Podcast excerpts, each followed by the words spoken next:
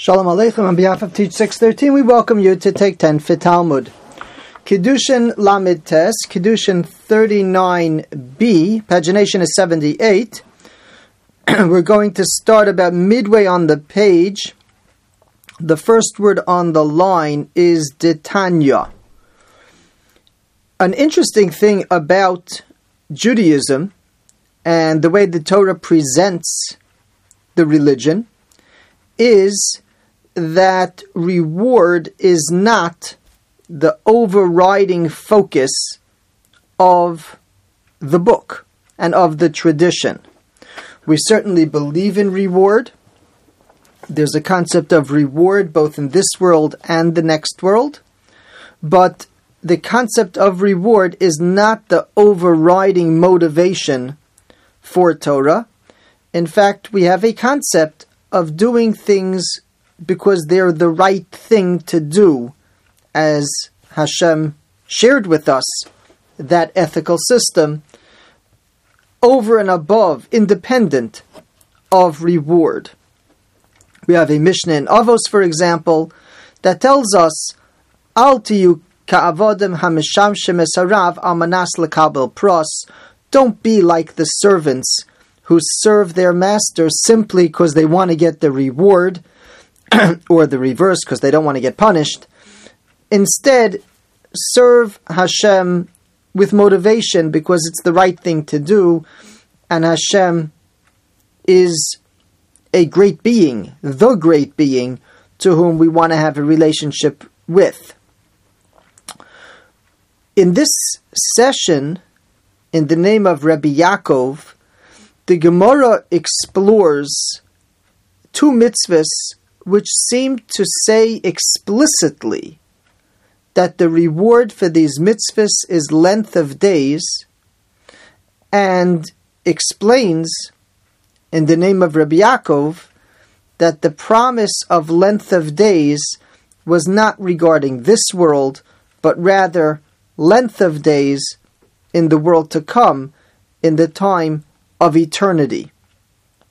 Now, when we use the terminology of the world to come, it's important to realize that there are at least two applications of the concept world to come, and you have to always know which one is being referred to. One concept is the Olam Haneshamos, the place that the soul goes after a person's passing. And we sometimes refer to that as Olam Haba, the world to come where the neshama, the soul, walks, so to speak, from one room to the other, very much alive. Was alive in this world in conjunction with a body, and is alive in the next world, independent of the body. And then there's another term of Olam Haba, which refers to this world as we know it, but morphed into what's called Acharis Hayomim, the end of days, which is the time after Mashiach comes, when the world develops with clarity that Hashem is the ruler, and as far as the person themselves goes, the body and the soul merge into one, similar to the way it was originally intended by Adam Harishon, by first man, before the sin and that too is referred to as Olam Haba, the world to come.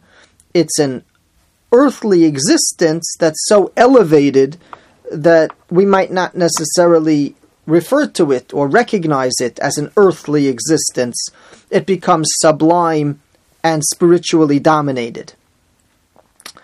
In any case, the two mitzvahs that our Gemara is addressing is kibbud avim honoring parents, where it says Lama'an yarichun yamecha you'll have length of days, and likewise shiluach hakein sending away the mother bird instead of taking the mother with the children.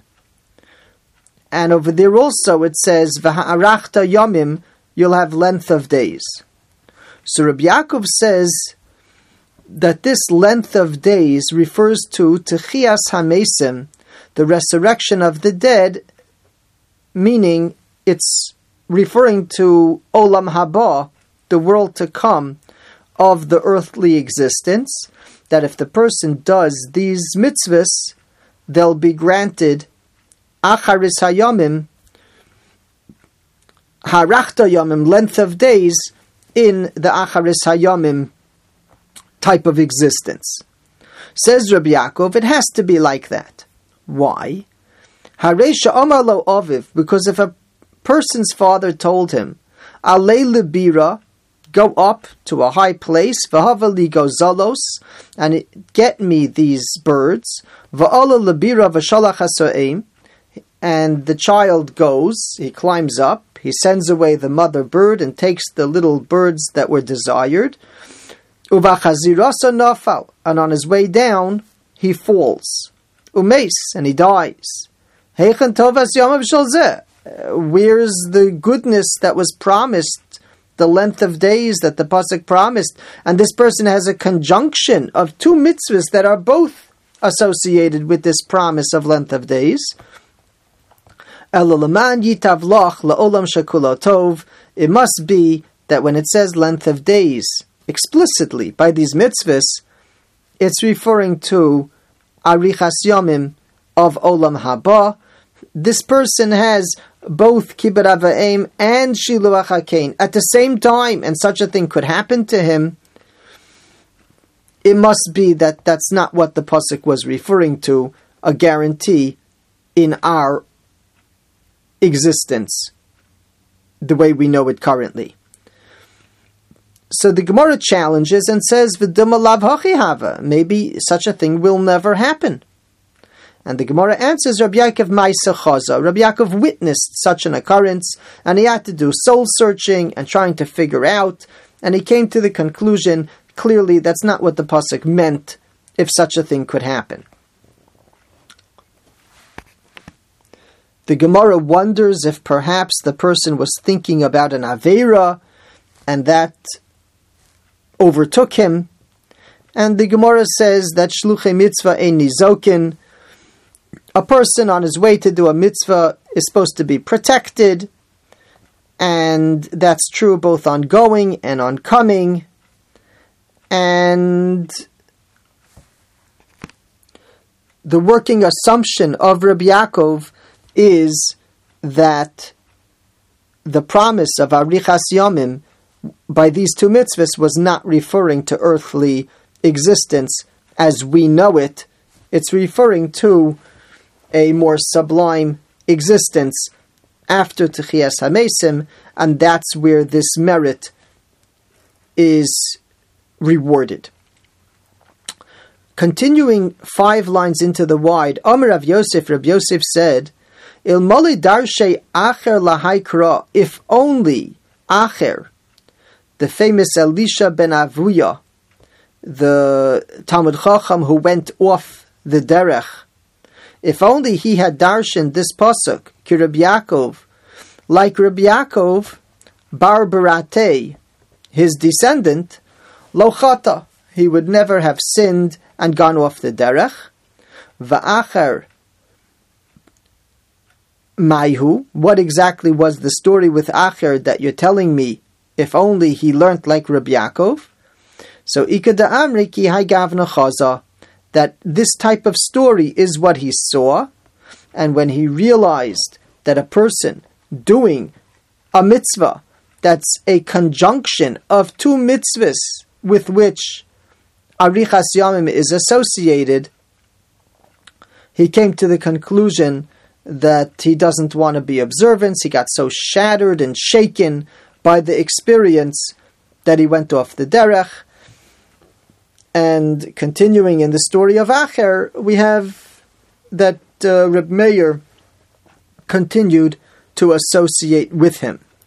V'ika da Amri, others say that it wasn't a story like this of Kibbud Avayim together with Shiluach HaKain, but there was a different story. He lived in the time of Roman oppression, and Lishna de Chutzpis Hamaturgiman Chaza, he saw the tongue of Chutzpitz chutzpis, the Meturgaman, the speaker, big Talmud Chacham, and he used his mouth to announce the words of Torah, and he saw that upon his death, his tongue was disgraced. Havigorur davar acher, a pig was carrying the tongue. Omar, he said, Peshe hipik margolios yilachech afar. Could it be that the mouth that gave forth diamonds should now be trashed, so to speak? Nafak chata, so he lost his faith and he went out and sinned. And that's the Ikada Amri, that's the second story that's associated with Acher. But again, the main theme of this section is when a reward is promised, what exactly is being promised? And we're being told that even though kibbud avim is indeed associated with blessing, the Gemara on the top of the Amud quotes that it's something that's ochel peroseim ba'olam hazeh karen kayemes lo la'olam haba.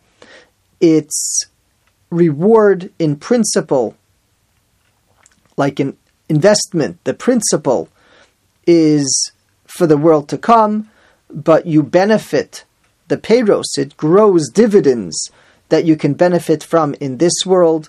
And likewise, we encountered the story of Dama ben Nesina on Lamed Aleph, Amad Aleph 31a, where he honored his father and was rewarded. This certainly beneficial, even in this world. There is reward, but as far as the explicit blessing that's being described, Rabbi Yaakov said it's referring to the world to come. After Tchias HaMesim, that reward will be given as a result of this mitzvah these mitzvahs. Yasher koach, thank you for joining.